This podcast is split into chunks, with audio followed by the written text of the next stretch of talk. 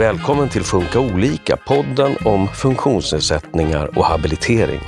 Ungefär 1 procent av Sveriges befolkning har en intellektuell funktionsnedsättning, eller IF. I det här första avsnittet i vår poddserie om IF ska vi reda ut begreppen. Vad är IF? Hur påverkar det individen? Och vilket stöd finns att få? Vi har en psykolog till hjälp att guida oss. Korta svaret är att man har svårt med abstrakt tänkande, man har svårt med förståelse, man har en långsammare inlärningstakt. Så luta er tillbaka och lyssna på detta faktaavsnitt om intellektuell funktionsnedsättning. Hej Magnus Ivarsson. Hej! Du är psykolog på VUB-teamet och jag heter Susanne Smedberg. Eh, vi sitter här på ditt kontor i VUB-teamets lokaler på Kungsholmen i Stockholm. Vill du berätta lite kort, vad är VUB-teamet för något? Eh, VUB-teamet det är ett litet team för personer med intellektuell funktionsnedsättning och svåra beteendeproblem. Så det är ett eh, komplement till vården i övrigt just för de här eh, patienterna med, med de svåraste beteendeproblemen. Jag vill också börja och fråga, vilket begrepp använder du? Säger du IF eller säger du något annat? Eh, jag säger nog intellektuell funktionsnedsättning eller IF oftast. Eh, men det händer också att jag använder begreppet utvecklingsstörning eh, som ju är då det det hette förut i diagnosmanualer.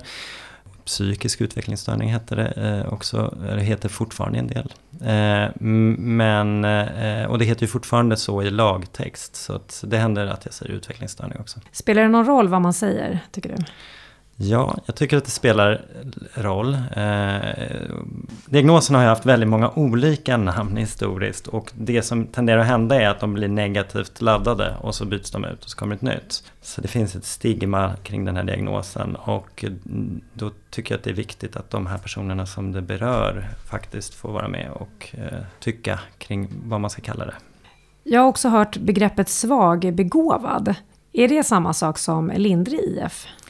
Ja, nej, svagbegåvad är ju ett gammalt begrepp som används eh, för personer som eh, har kanske lite långsammare inlärningstakt, kanske vissa svårigheter med, med liksom mer abstrakt tänkande på en högre nivå, men som ändå inte på en, på en sån nivå så att det skulle komma i fråga med särskola till exempel, eller den typen av omfattande stöd i skolan. Så det är en större grupp eh, som inte har den här typen utav stödbehov eh, på den nivån som IF-gruppen har. Och vad är IF? Ja, IF är en utvecklingsrelaterad funktionsnedsättning. Alltså någonting som man föds med eller får tidigt. Och man kan väl, en korta svaret är, är att man har svårt med abstrakt tänkande, man har svårt med förståelse, man har en långsammare inlärningstakt och att man har ett behov av stöd på olika sätt i vardagen. Finns det olika grader av intellektuell funktionsnedsättning? Man pratar om fyra olika nivåer eh, i dagsläget. Från lindrig, medelsvår, svår, mycket svår. Senaste eh, den aktuella diagnosmanualen. Eh, och de här nivåerna har tidigare hetat lite olika så det kan vara lite förvirrande. Ibland så är det, eh, förekommer det grav och måttlig och djupgående och sådär. Eh, men i dagsläget är det alltså lindrig, medelsvår, svår, mycket svår. Kan du kort bara beskriva de olika nivåerna? Ja, man kan, kanske behöver säga det också att i, i dagsläget så är det alltså nivågraderingen, den utgår ifrån hur eh, stort behov av stöd man har i vardagen. Alltså hur, eh, ja, hur ens vardagsförmågor ser ut kan man säga. Vad man klarar av och inte klarar av i vardagen. Så att om man har en lindrig så har man alltså ett relativt sett mindre stödbehov eh, och en mycket svår så har man ett mycket stort stödbehov. Det är liksom den, grovt kan man säga hur det där är uppdelat. Väldigt kort beskrivning så kan man tänka så här, en person med en mycket svår IF är i hög grad det här och nu som är perspektivet i tid och det är här och nu, det här är rummet som jag befinner mig i. Man kan hantera olika föremål som man känner till och sådär. Och eh, man har inget verbalt tal, inget, verbalt, inget språk, talat språk i allmänhet. Och så vidare, utan kommunikationen bygger mycket på att omgivningen tolkar ens signaler. Om man har en svår IF, då eh, har man kanske enstaka ord eller eh, korta fraser som man använder sig av. Men man behöver fortfarande stöd i princip alla moment i livet. Och det handlar ganska mycket om en-till-en stöd och sådär. Så om man hoppar upp till medelsvår IF, då kanske man har lärt sig räkna siffror. Man har ett verbalt språk som är lite mer komplicerat men fortfarande inte jätteabstrakt. Eh, man har ett större tidsperspektiv och eh, man kanske har lärt sig hitta olika eh, miljöer som man har tränat i och kan liksom röra sig lite självständigt i dem. Och sen om man kommer upp till lindrig då har man eh, en ganska hög grad av självständighet vad gäller alla sådana här vardagsfunktioner, liksom att ta hand om sig själv och duscha och sånt där. Om man har ett språk som ja, men, skulle vara svårt att om man inte vet att personen är IF kanske man inte skulle märka någonting. Men man har kanske svårt med mer komplexa sociala sammanhang, man har mer svårt med, med, med komplexa skeenden, ta hand om sin ekonomi till exempel. Lösa nya oväntade problem. När det dyker upp saker i vardagen som man inte har ställts inför tidigare kanske kan vara en väldigt stor stress och då kan man behöva hjälp till exempel. Och hur stor del av befolkningen har IF? Vet man någonting om det? Ja, man brukar ju då säga som du sa i inledningen nu att det är ungefär en procent. Men det finns lite olika beräkningar på det där beroende på vilken definition man använder och hur man räknar. Så eh, ja, men från 0,5 ungefär upp till ungefär 2. Men, men 1 procent är en siffra som återkommer. Vet man något om hur det är fördelat mellan de olika nivåerna? Ja, att det är vanligare mm, relativt sett då med lindrig och sen eh, något ovanligare för de andra eh, successivt från de olika nivåerna. Och varför får man IF? Vad beror det på? Det kan bero på både saker som händer under graviditeten, eh, saker som händer i samband med förlossningen, men också saker som sker då i den här tidiga utvecklingsperioden. Så det kan ju exempelvis vara att man har någon typ av genetiskt syndrom det kan vara att mamman får en sjukdom under en känslig del av graviditeten. Det kan vara att eh, det blir komplikationer vid förlossningen och syrebrist som följd av det. Eh, eller det kan vara att man råkar ut för en allvarlig olycka och får en hjärnskada som litet barn. Bara som några exempel. Jag antar att det upptäcks eh, vid olika tillfällen i livet. Då. Men finns det något, någon vanlig ålder när man brukar upptäcka IF? Ja, men du har rätt i att eh, det, det, är olika beroende på omfattningen av svårigheterna kan man säga. Och också om man har samtida andra stora problem eller så. Eh, så att, men om vi tänker gruppen lindrig IF så brukar ju det ofta upptäckas då sen förskola eller vid skolstart. Man märker att det tar mycket längre tid att lära sig läsa. Man kanske inte riktigt lyckas knäcka läskoden och, och det drar ut på tiden och så är det någon som börjar bli lite fundersam. Vad kan det här bero på? Och så blir det en utredning. Händer det att man upptäcker diagnos eh, ganska sent i livet, alltså i vuxen ålder? Det förekommer men det är ovanligt och man behöver alltid ha en förklaring till varför, varför det har kunnat missas. Om jag till exempel träffar en patient där, som en, inte har en IF-diagnos, men när man börjar misstänka det, då måste, då blir det ett slags detektivarbete och fundera på, men hur är det möjligt att den här personen har kunnat passera genom skoltiden utan att någon någon gång har upptäckt att här verkar det finnas svårigheter och eh, att man har på något sätt då initierat en utredning. Men det kan ju finnas en grupp som till exempel har flyttat till Sverige, som har gått skol, eh, kanske inte gått så mycket skola i det landet de tidigare bodde i och att man därför inte upptäckt de här ja, svårigheter med läsning och sånt. Eh, så det finns förstås en sån grupp. Vilka svårigheter brukar man prata om att eh, man har om man har IF? Mm, ja, men om vi tänker väldigt då på gruppnivå som sagt, för det är olika från person till person. Men så eh, en person med lindrig IF klarar ju mycket utav sådana här saker som jag menar, ta hand, så grundläggande saker, att ta hand om sig själv, alltså hygien och sådana där saker, kommer personer med största sannolikhet att lära sig och det kommer inte vara några problem. Men det kanske är svårare med sådana här lite mer komplexa, övergripande frågor, som att till exempel när man börjar komma upp i vuxen ålder, att ta hand om sin ekonomi, eller att eh, planera mer eh, långsiktigt, eller att eh, beräkna så komplexa risker och sånt där. Alltså alla lite mer sammansatta och komplicerade saker kommer vara svåra. Men att till exempel duscha och borsta tänderna och sådana där saker kommer kunna funka. Många med lindrig IF kommer ju kunna få ett jobb på arbetsmarknaden. Kanske med någon typ av stödinsats. Det beror ju också på hur arbetsmarknaden ser ut förstås, men det är ändå många med, med lindrig IF som i någon form jobbar. Om vi går bara för att liksom kontrastera om man tänker personer med svår eller mycket svår IF kommer ju då vara beroende av stöd i även de här mycket mer basala aspekterna. Att ta hand om sig själv och liksom mer sådana här hygien och laga mat. Och man kommer när man blir vuxen bo på en, en bostad med särskild service enligt LSS och kanske ha en daglig verksamhet till exempel. Så då, då pratar vi om ett nära stöd i eh, livets många olika områden. Och om man har medelsvår så kan det ju vara någonstans däremellan. Att man har ett stort stödsystem men man har tränat in olika jag tar ett exempel. Man har tjänat in att gå eller att åka den här sträckan till sin sysselsättning på dagen och då är man ganska självständig i det, för det har man lärt sig. Och man har lärt sig en hel del moment som man gör själv, men man behöver någon som puttar på och kanske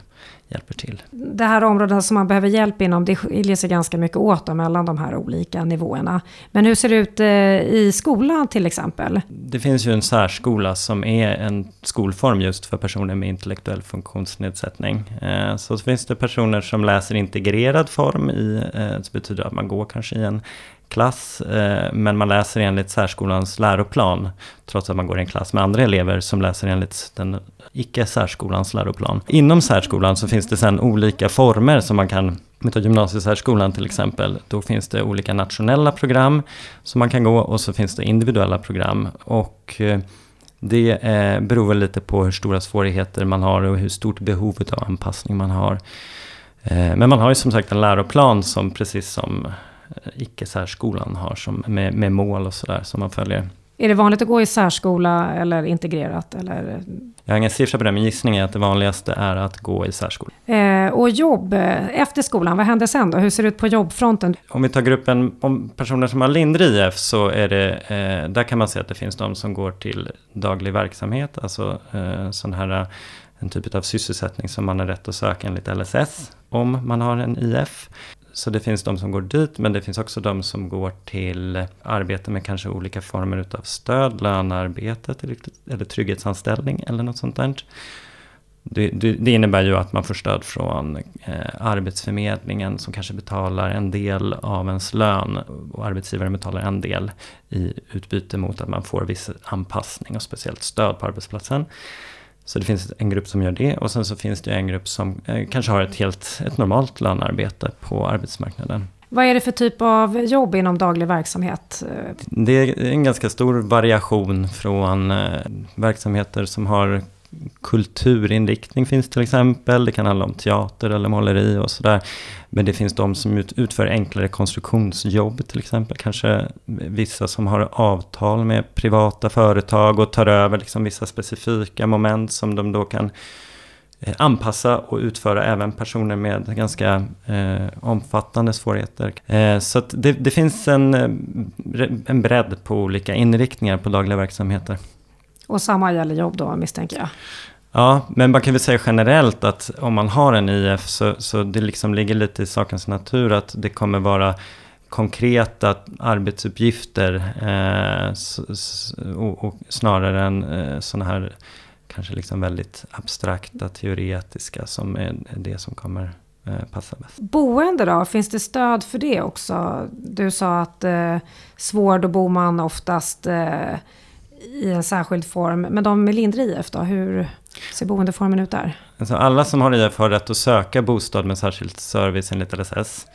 Men sen görs ju en individuell behovsbedömning så det är inte säkert att eh, man från eh, kommunens sida bedömer att det verkligen finns ett behov.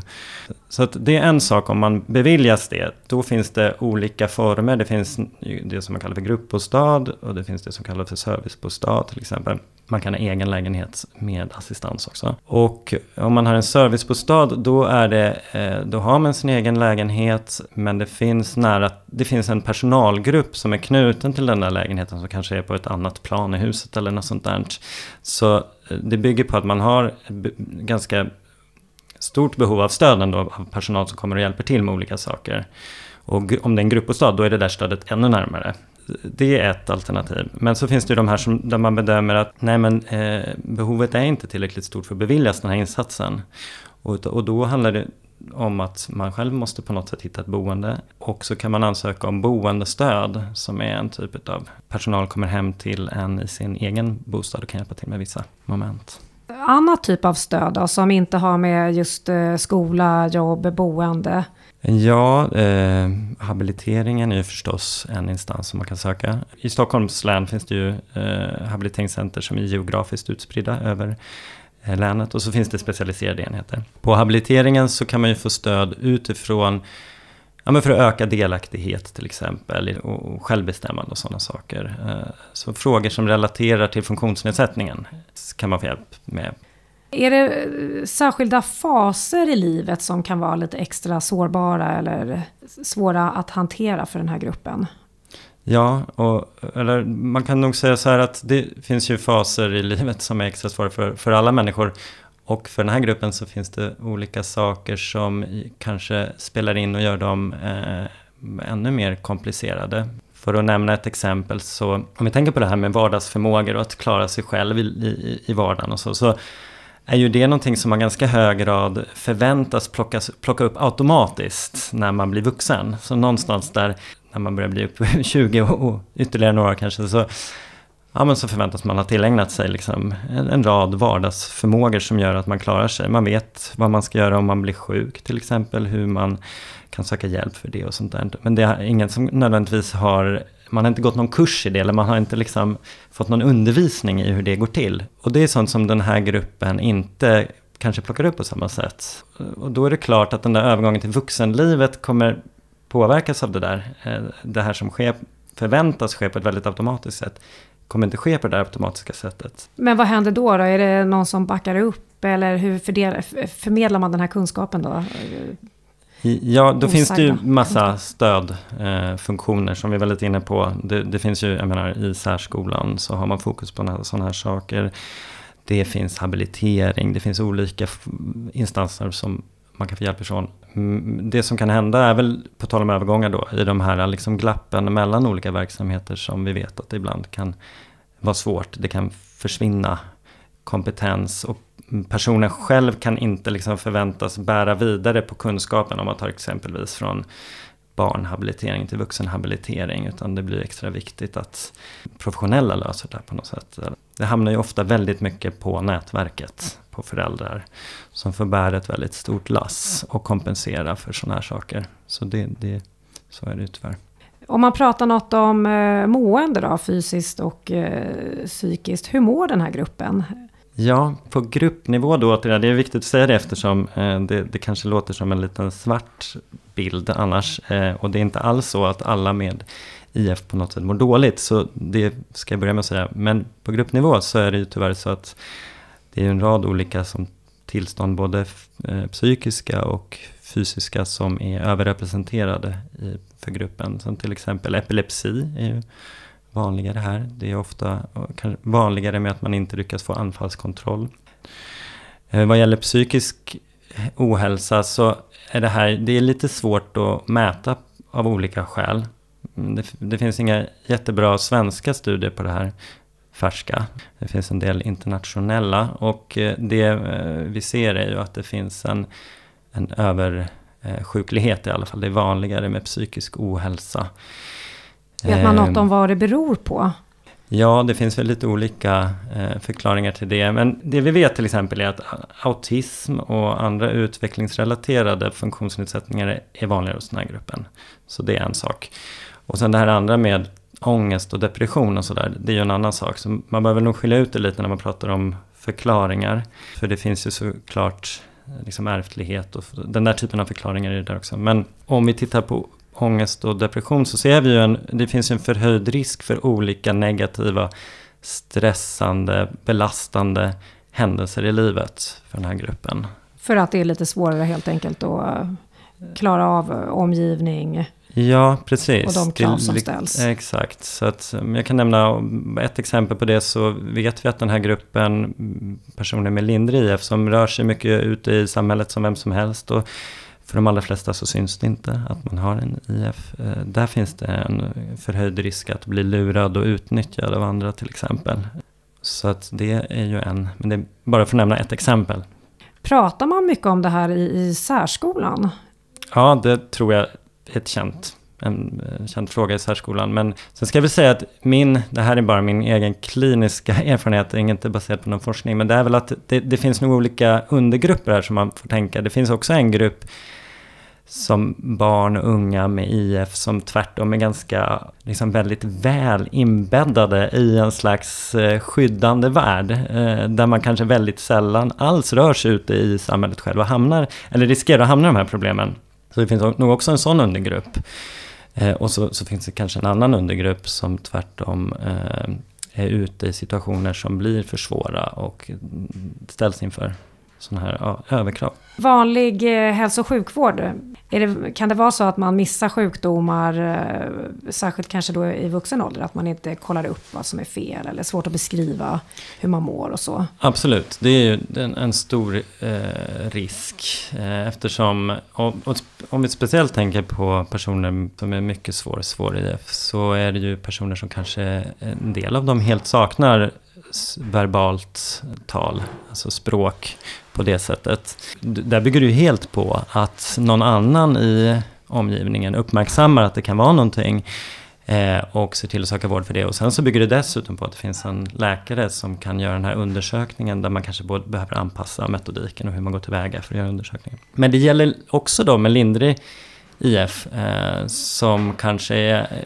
även om man har ett till synes liksom, eh, ja, men, språk som vem som helst, så ingen skulle tänka på det här från första början, kanske inte har riktigt överblicken exakt hur man ska formulera sig för att få rätt hjälp eller exakt var man ska vända sig och så vidare. Så det, det finns liksom, ja, även för den gruppen, en risk att man missar. Vad kan man göra för att fånga upp det? Regelbundna hälsoundersökningar eller eh, finns det något sånt ja, det, arbetssätt? Det finns nog olika eh, försök på olika delar i landet. Eh, det som man kan säga är viktigt är ju att ha en kontinuerlig kontakt med någon som lär känna en. Eh, och som kan läsa av signaler och som kan märka när det blir förändringar. För att det gäller att ha lite koll på när beteendeförändringar dyker upp. Speciellt nu, vi tänker personer som inte har talat språk. Att då måste man vara uppmärksam på eh, förändringar och då behöver man veta någonting om basläge också. En utredning då, hur går en sån till? En utredning eh, innehåller lite olika delar. Vi tittar på psykologutredningsdelen av det. Att det är tre olika delar i diagnosen. Man behöver dels uppfylla det här kriterien om nedsatta intellektuella funktioner.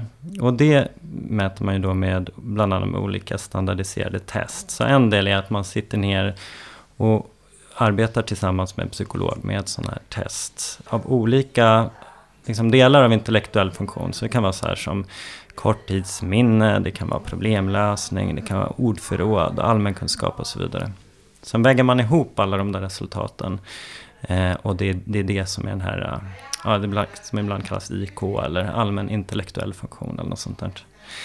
Det är en del. Så det kommer innehålla testning. Den andra delen som har att göra med de här svårigheter i vardagen. Det finns, det inte, ja, det, det, finns inga test på det sättet för det. Det finns olika standardiserade skattningsskal eller intervjuformulär som man använder. Eh, där man också jämför med hur det brukar se ut för andra i den åldern. Och gör man det då tillsammans, gör man det själv eller gör man det tillsammans med någon? Ja, det är en bra fråga. Då, det kan man göra med personen själv. Om det är en person med lindrig IF så brukar de ofta kunna beskriva en hel del om sina... Eh, alltså i så hög grad som möjligt ska man ju självklart involvera personen det gäller. Men man måste också alltid komplettera med andra källor. Eh, och till exempel när man gör intervjuer då om sådana här vardagsförmågor så är det självklart föräldrar som är viktiga. Eh, och, och sen eh, skola eh, som man brukar. Sen brukar man gå ut och observera också, eh, inte minst om det är en person som går i skolan kanske man åker ut och observerar barnet i sin miljö. Och så för att ta reda på om det här är någonting som har varit medfött eller dykt upp tidigt, då behöver man ju också göra intervjuer med föräldrar och personer som vet någonting om hur det såg ut tidigt. Så det är också någonting som man tar hänsyn till om det har dykt upp? Ja, för det, man kan ju ha svårt, alltså kan ju dyka upp svårigheter med intellektuella funktioner i vuxen ålder av helt andra skäl. Till exempel hjärnskada eller eh, demens eller sådär. Men jag menar om det är ett barn så är inte den frågan så svår. Men, men om det är en vuxen man utreder då behöver man utesluta sådana saker förstås. Vad vänder man sig för att göra en sån här utredning? Det ser lite olika ut i olika delar av landet vilka som har utredningsansvar. Om det är som ett, om det är ett barn där man börjar märka i skolan att här verkar det finnas eh, inlärningssvårigheter. Då finns det ju en skolpsykolog som oftast är första instansen där. Eh, men eh, annars kan det utföras utredningar på lite olika ställen. BUP utreder beroende lite på frågeställning eh, och eh, vuxenpsykiatrin utreder beroende på frågeställning. Och inom habiliteringen görs det ibland lite beroende på utredningen. du nämnde också att epilepsi och även autism kan vara vanligt för den här gruppen. Eh, utreder man andra diagnoser samtidigt med tanke på att det verkar vara vanligt förekommande helt enkelt? Ja, det, det förekommer förstås. Men ibland om man ska vara lite självkritisk som person som jobbar inom vården så det finns, ett, det finns en tendens till ett problem med, med stuprörstänkande. Och att det blir eh, väldigt specifik frågeställning som man tittar på. Eh, men, men eh, så ska man förstås inte gå tillväga utan det, det gäller ju att försöka titta brett på och förklara de svårigheter man ser eh, med om det är en diagnos eller ibland är det ju flera diagnoser som, som bäst beskriver de svårigheter som faktiskt finns. Och när man har fått en diagnos, eh, IF då, vad händer efter det? Det beror lite på när man får diagnosen. Men eh, om man får det i skolåldern till exempel, då dyker det upp den där diskussionen om vilken skolform som eh, kommer att vara bäst för personen. Eh, och eh, sen gäller det ju såklart att börja hitta hitta olika men, kompensatoriska strategier, om det är hjälpmedel, sätt att hjälpa personen att bli så delaktig och eh, som möjligt. Och, är det något som eh, närstående eller eh, andra i omgivningen särskilt eh, bör tänka på när det handlar om mötet med personer med intellektuell funktionsnedsättning? Jag tror man, en sak man ska tänka på är att man, i alla fall ja, för oss inom vården och men även andra personer, är att man, in, man ska utgå från att man inte alltid vet när man träffar en person att den har IF. För det är som sagt inte någonting som i allmänhet syns. Det kommer inte märkas på ett kort samtal. Alltså många personer med lindrig IF har ju genom lärt sig, livet lärt sig att mörka sina svårigheter på ett ypperligt sätt. Så att man ska utgå ifrån att man ganska ofta inte eh, vet. Men Eh, med det sagt så är det ju såklart, det eh, finns ju massa saker man kan tänka på. Till exempel det här vi gör nu, att vi står och pratar här och vi använder massa olika begrepp som är, och inte minst jag, som är mer eller mindre krångliga och abstrakta och ovanliga. Eh, det där ska man ju så mycket som möjligt försöka skala bort. Och det tycker, tänker jag man kan göra även om man inte vet. För det är ju något som gynnar alla, även en person som inte har IF. Om man använder eh, liksom så enkelt och tydligt språk som möjligt som situationen eh, tillåter. Så det tycker jag är en, bara en konkret sak. Eh, men, men jag menar som vi tänker hela spektrat, om vi går ner till eh, personer med en medelsvår, en svår IF, då kommer du behöva använda eh, olika former utav AKK, alltså kompletterande kommunikativt stöd och du kanske behöver rita och du kanske behöver Eh, använda bilder. Och, och, om vi går ner till personer med mycket svår IF, då behöver du använda föremål eller liksom jobba med rutiner för att förbereda personen. Så det, det beror på. Det är ett spann. Mm. Det där AKK, är det just eh, bilder, bildstöd i samtal och kommunikation? Ja, det är ett samlingsbegrepp för alla den formen av stöd. Jag tyckte det var fint det där som du sa med att man ska vara, mötas, eh, möta alla människor fördomsfritt. Och eh, tänka på att eh, uttrycka sig tydligt och klart. För det är faktiskt eh, ganska många som behöver mm. ja, ha en tydlig enk kommunikation. Enkelt. enkelt ja. Där sätter vi punkt för detta faktaavsnitt om intellektuell funktionsnedsättning med Magnus Ivarsson, psykolog och programledare Susanne Smedberg. Podden Funka olika görs av Habilitering och hälsa inom Stockholms läns landsting. I de kommande avsnitten kommer vi prata om livet med IF hela vägen från barndomen till ålderdomen. Vi börjar med att träffa en förälder som berättar för oss hur vardagen påverkas när ens barn får diagnosen intellektuell funktionsnedsättning. Missa inte det!